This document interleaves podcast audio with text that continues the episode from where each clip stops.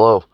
Today's message is titled Love Your Job, and it was recorded live at the First Baptist Church in Hagerman, New Mexico, August the 8th, 2021. Hope you enjoy this message, and I hope it encourages you as you continue your walk with the Lord, and I hope that it encourages you to share Jesus with somebody else today. Morning. How's everyone? Good. I want to I want to thank you guys for praying for my family this week and praying over those little babies. They're doing good. They uh, they did that trick about halfway through it where they went ahead and gave it to me. So apologize if I sound a little hoarse up here today. And uh, just in case I lose my voice halfway through this and can't say anything else, Jesus loves you. He came here. He died for your sins. You accept Him, you are going to heaven.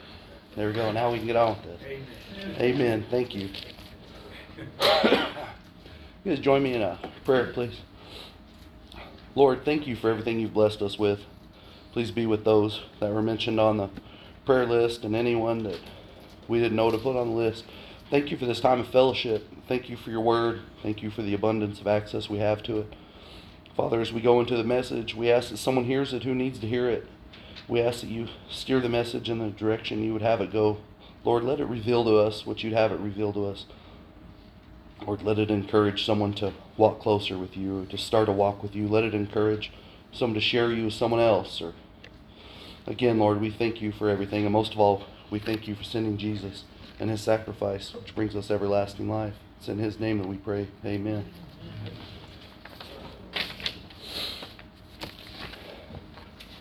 Okay, today's message is titled "Love Your Job." You guys, uh, you see in the news all the time. Here lately, in particular, there's a lot of unemployment and a lot of things that are going on in the world. Well, we've got some good news. We're not from the world, and thanks to Jesus, we're not ever going to be unemployed. We have a job with Jesus. We've already been paid way more than what we're worth. We we have a good job. We should we should love our job. That's what I want to discuss today. I want to discuss loving your job and the step towards loving your job. The scripture today is from 1 Thessalonians 4 9 through 12, if you want to turn there in your Bibles. If not, I'll read it to you now. Get over there to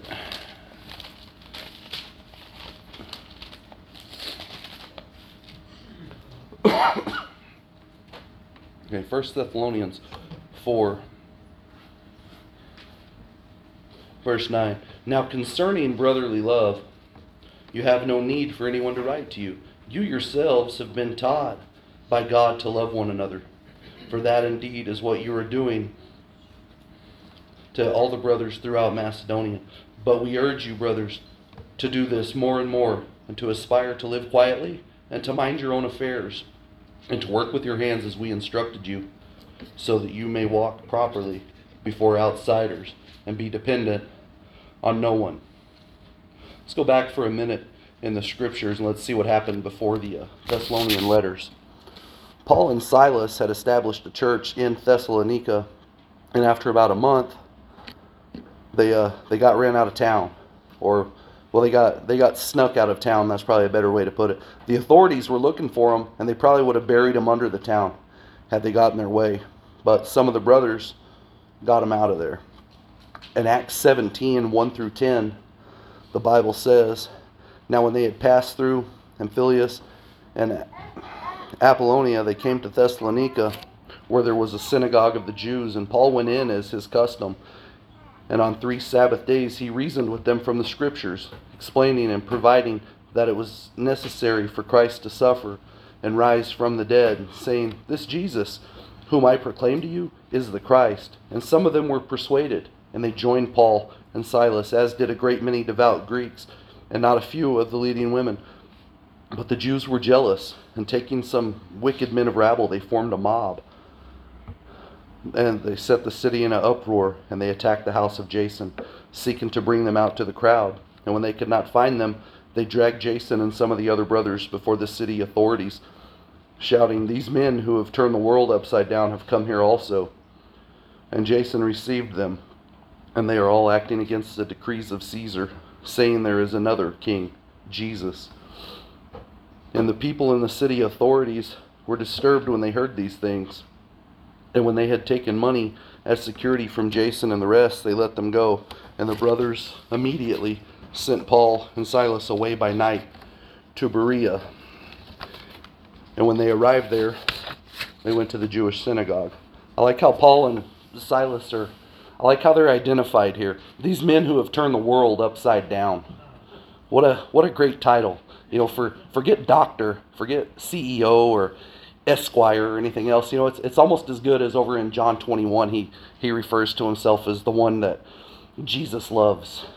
Anyway, I, I really like that. These men who turn the world upside down, but that's that's a sermon for another day. Anyway, these these men who turn the world upside down were busy and they had some more stuff to flip over. So they kept on moving. You, you know they were busy men because in verses 1 and 2 it says they got to Thessalonica. Paul went to the synagogue as was his custom. And verse 10 says when they got to Berea, they started preaching. This is how they worked. Just uh, three items on the old checklist for these guys get to a new town, start preaching. Check. Get beat up. Check. Get to the next town, start preaching. Check. These guys were busy. This is this is how they made their way through the world. And when you're when you're busy with that kind of stuff, there's there's not always time to uh, go back for a for a follow up meeting. But they had they had gotten word back from Timothy that the Thessalonians were crushing it. They were they were doing very good. They were following the instructions they were given while Paul and Silas were in town. You know, some parents leave town and the kids they throw a wild party or something like that. These these parents left town and the kids cleaned the house and they they watered all the plants. You know, the, the church in Thessalonica in Thessalonica had it figured out. I mean, it doesn't say it, but I mean, I guess it was technically like the, the First Baptist Hagerman of the first century, right? They, uh, they knew their job and they knew how to do it.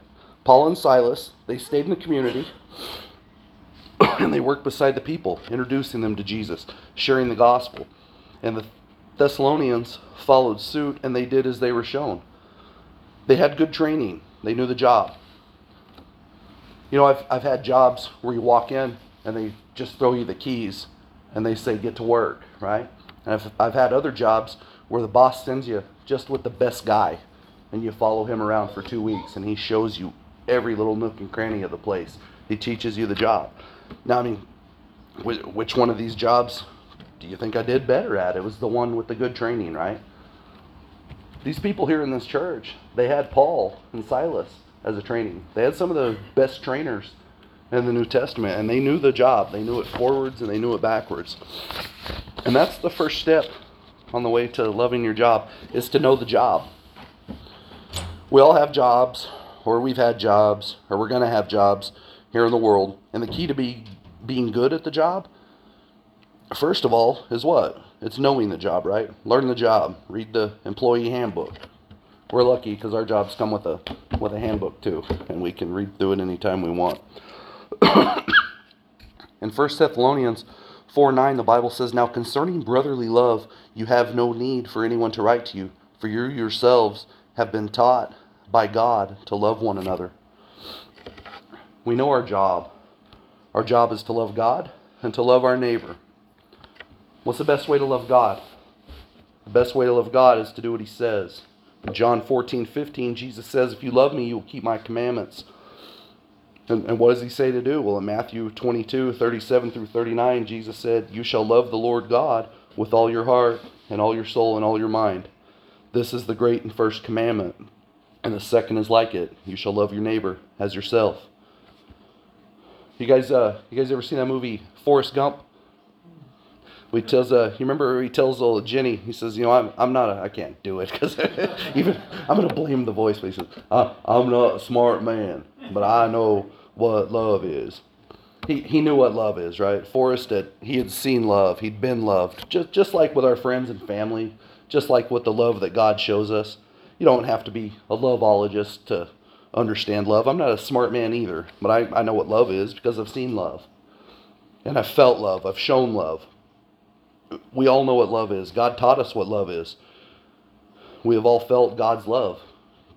Jesus showed us the greatest love there is when he sacrificed himself for us so we could have eternal life. In 1 John 4:19, the Bible says we love because he first loved us.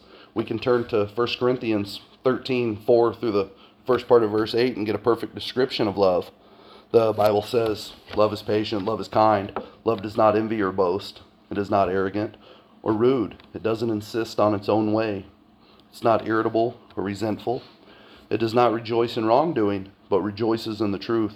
Love bears all things, believes all things, hopes all things, and endures all things. Love never ends. We understand love, and we understand that we need to love one another. We need to love our neighbors. In the parable of the Good Samaritan, Jesus gives an example of love for our neighbor after he was asked by a, by a lawyer who his neighbor was. In Luke 10 30 through 37, the Bible says a man was going from Jerusalem to Jericho, and he fell among robbers, who stripped him, beat him, and departed, leaving him half dead. Now, by chance, a priest was going down the road, and when he saw him, he passed by on the other side. So likewise the Levite. When he came to a place and saw him, he passed by on the other side.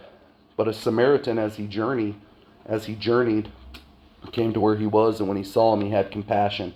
He went to him, he bound up his wounds, pouring on oil and wine. Then he set him on his own animal, and he brought him to an inn and took care of him. And the next day he took out two denarii and he gave it to the innkeeper, saying, Take care of him. Whatever more you spend, I'll repay you when I come back. Which of these do you think prove to be a neighbor, the man to the man who fell among the robbers? And he said, The one who showed him mercy. And Jesus said to him, You go, do likewise. The Samaritan approved himself to be a good neighbor. He, you know, he patched this guy up. He, he put him on his own animal and he, he took him to an inn. He set him up a room to heal. He even opened a tab for any possible future cost. You know, he went above and beyond out of love. And our job is to go and to do likewise.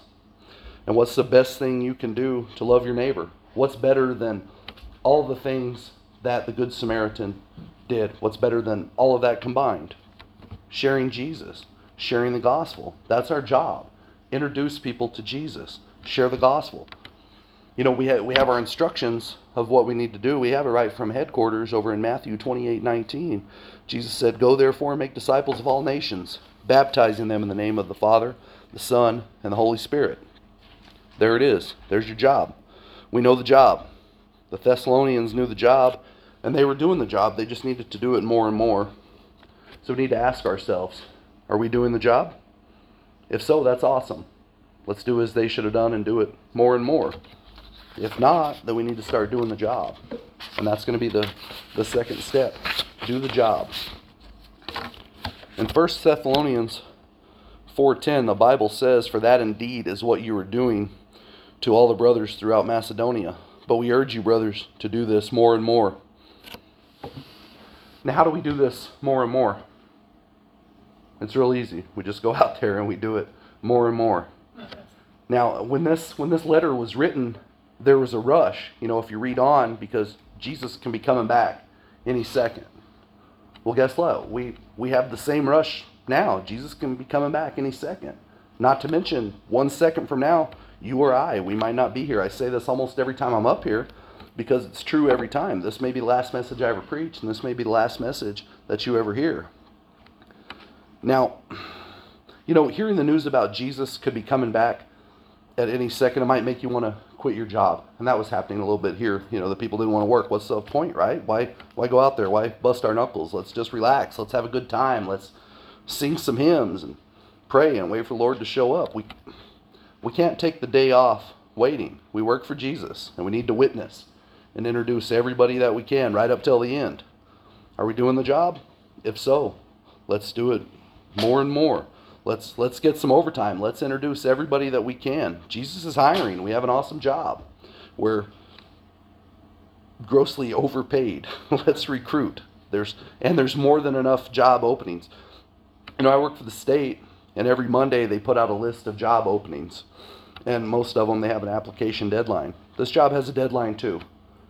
We don't know when the deadline is, but there is one. Some state jobs under the deadline It says open until it's filled. This one would probably say open until it's not open anymore. We don't know when it's going to happen, but I'm sure we'll know when it happens. So let's get to work. if we're not doing the job, we just need to figure out why and we need to get on it. We're hired, we're already paid, we need to get to work. What's stopping us? What what's stopping us from inviting someone to church? What's stopping us from sharing the gospel at a restaurant or at the store? It's different things for different people. Maybe we're scared that we don't know enough to share. Don't don't ever let that one stop you. If if all you know is Jesus loved you and died for your sins so you could live forever, then you have enough to share. Go out there and share that with somebody else. You don't have to know everything about somebody to be able to introduce them. In fact, if if all you know is his name, then go then go out there and tell somebody his name. Tell them the name of the Lord and Savior, Jesus. you know, uh, there's other reasons. Maybe we're scared of persecution or we're scared of being called a hypocrite by somebody. We need to go ahead and get rid of that too, because spoiler alert, we're going to get persecuted at some point and we're going to get called a hypocrite by somebody. What else stops us? Maybe we get tired. Maybe we're we're embarrassed by our our faith or again how little we know about it. Maybe we're we're busy, caught up in the the things that get us caught up, the gossiping. I mean, it's it's distractions for most of us.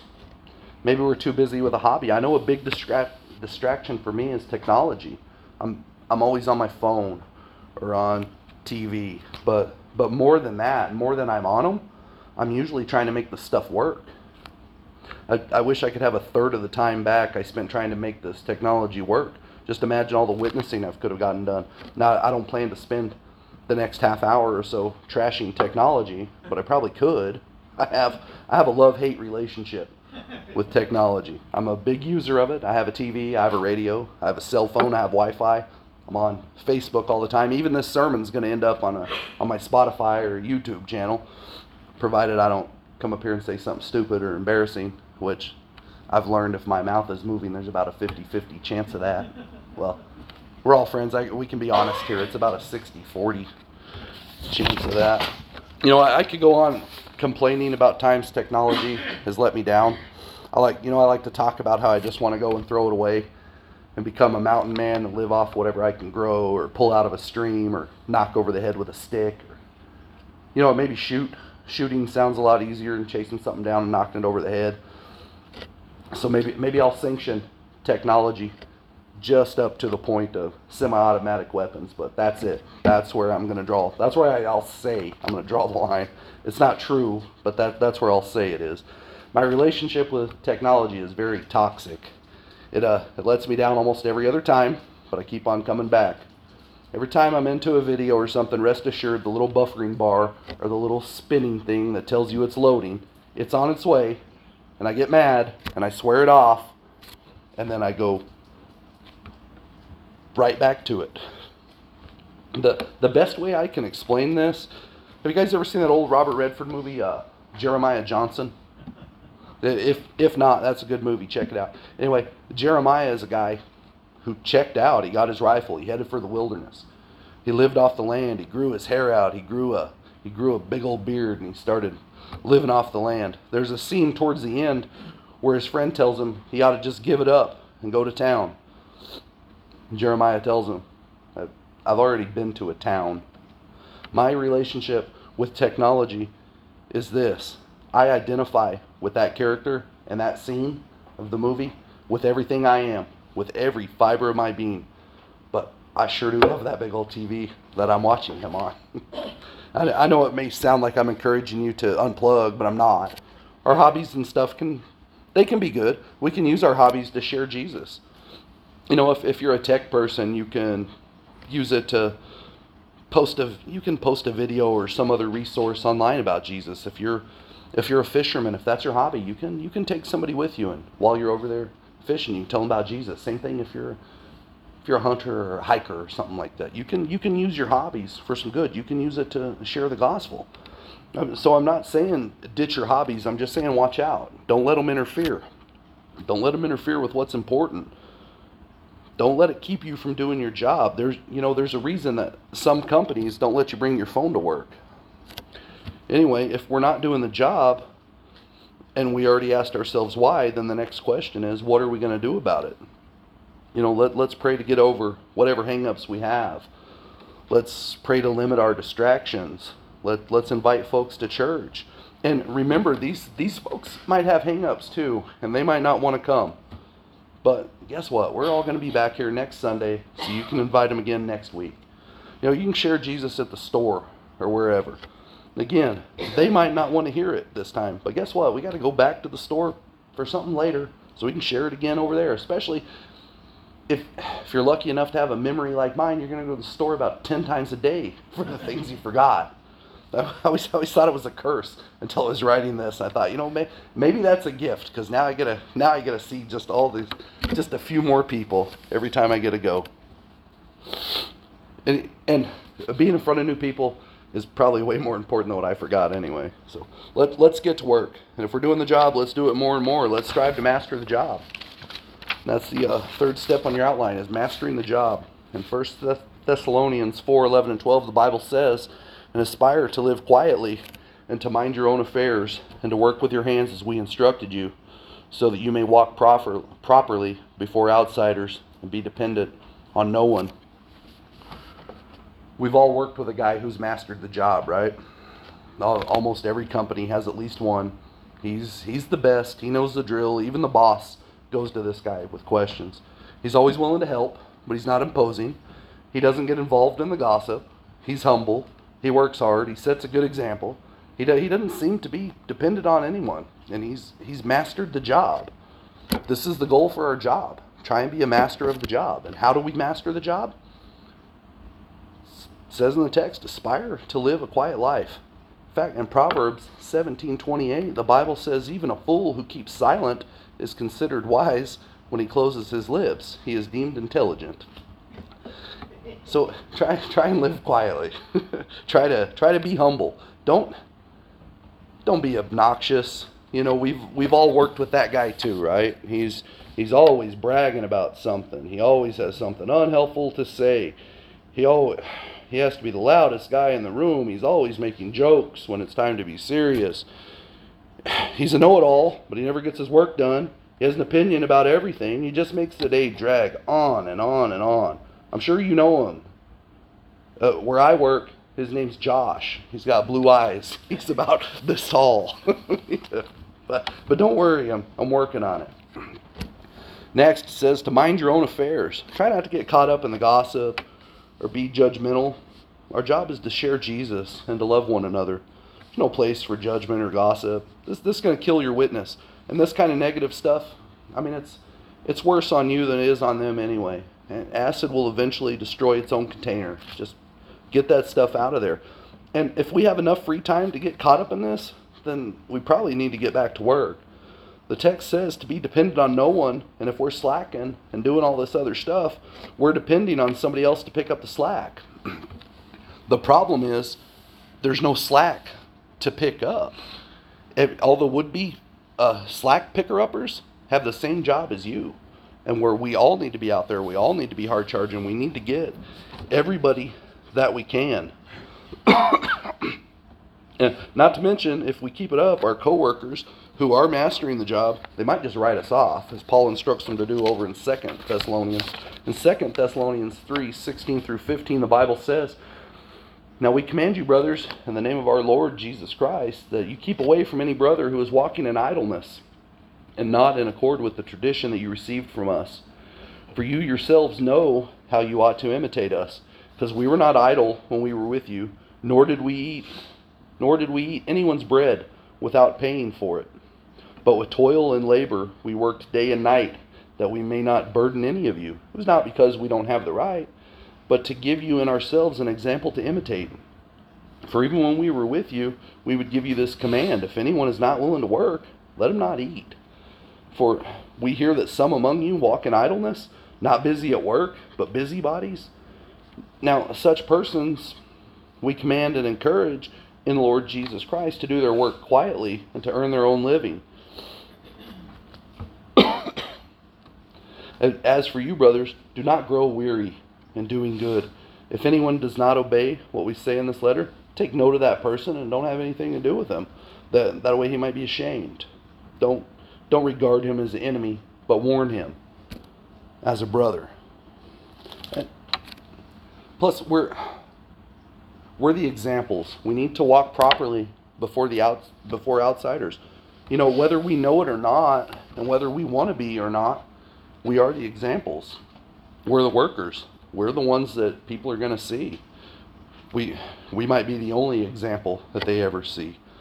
You know, whether someone def- decides to follow Jesus or not, they're going to know what a Christian is like and they're going to know what a Christian does from watching us.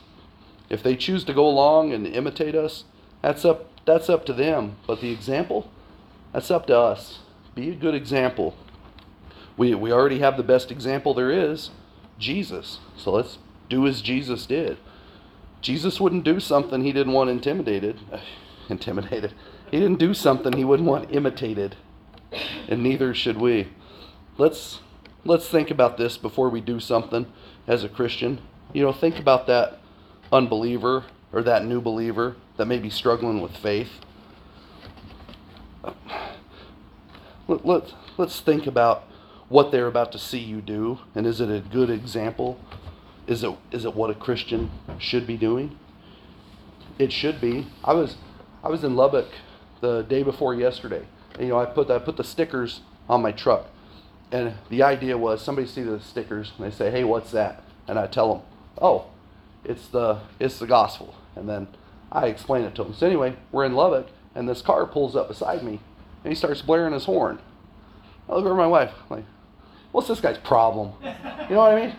So, but I rolled down the window to say, hey, what's up? And he says, hey, where are them stickers? I said, oh, okay. So I, I shout the, the gospel to this man outside the window. But I realized after that that a, I, I sure could have blown that witness and I could have blown it real quick. I could I could have blown this guy off. I could have I could have thrown him the bird. I could have you know what I mean? There's a there's a, a number of ways I could handle it. Luckily, I did it the the correct way. And and the, after I was done, the guy said, "You you have a blessed day." So, I mean, chances are this guy is is a believer, and now maybe hopefully he has another tool. But I I'm lucky. I mean, it could have it could have not been somebody who believes, and I could have you know, I could have made a bad example, or even just being in in a vehicle. You know, it, so we got a, a fish on our car, we got a, we got a license plate that says Jesus is Lord, or whatever it is that you may have. You're doing these things as a Christian, so maybe we shouldn't go cutting people off or being being bad examples. You know, I think I think that the Lord had that man roll down his window and ask me that for a reason. When, when I got those things on there, the idea, of course, somebody will ask me, and I explain the gospel, but was that really the case? I mean, probably I put them on there thinking, oh man, my friends are going to ask me about it. And then I'm going to tell them about it, and they're going to say, oh, look at Josh. That is that is a Christian right there. Look look at him. Did I do that? I, I like to think not, but probably that was some of it. Luckily, now I don't have to worry about it because God sent someone to blow their horn at me and roll the window down and ask, and I responded appropriately, so I'll use it appropriately from now on. Anyway, we have the, the best job there is love Jesus, love your neighbor. There's absolutely no downside. You know, I, I have never had a job where there's not at least one downside. Not to mention the pay. It's good pay. It's not it's not 20 bucks an hour, it's not 30 bucks an hour. It's absolutely everything every second, forever and ever and that's some job. You, and you get paid up front. The the very second you get hired, you get your pay. You know, you think about it. When we got saved, we got everything. We got it right there up front. We hadn't sung one hymn as a believer. We hadn't loved one neighbor as a believer. We we hadn't told one person about Jesus. You know, uh, we hadn't even been baptized yet, which is probably one of the very first assignments there is, and we've already got paid. There, there's no other job in the world like that. Not to mention, you can't get fired because the boss loves you. And it's not just he likes you, he thinks you're a good guy. He loves you. He loves you so much that he died for you. that that's some good news. And if you haven't been hired yet, I've got some better news. It's no problem. It's the easiest application process you've ever been through. All you got to do is accept. It tells us right there in Romans 6:23, "For the wages of sin is death, but the free gift of God is eternal life in Christ Jesus our Lord." And in Romans 10:9, the Bible says, "If you confess with your mouth that Jesus is Lord and believe in your heart that God raised him from the dead, you will be saved." If you're already hired, that's great. You're already safe. Know the job, do the job, master the job, and most importantly, love the job. I know I love mine. if and if you haven't been hired yet, here's your chance. We're gonna we're gonna have an invitation, and if the Spirit's moving you to to come up here, then please come up here. Maybe maybe you need to get saved. Maybe maybe you need to get hired into this thing. Maybe maybe you need to complete one of the first assignments. Maybe you need to get baptized. Maybe you want to you need to join the church. Maybe you need some help pointing somebody else to Jesus or maybe you have another need for prayer. Whatever it is, if the Spirit's calling you up here, then by all means, come up here. Let's pray. Lord, again, we come to you in thanks. Thank you for all you give us. Thank you for your word. Thank you for Jesus and his sacrifice. Help us, Father, do the work you put us here to do. Help us weed out the hangout, the hang-ups or distractions. Father, if there's someone here who doesn't know you and they need to, to come home, if there's someone here who needs to be saved, if there's someone who needs to reaffirm their faith or be baptized or join the church, please, Father, call them up during this invitation. Father, if someone here is struggling with something they need additional prayer for, please call them up. Father, if that person or these people are here, please call them up. In Jesus' name we pray. Amen. If you guys have a need, please come.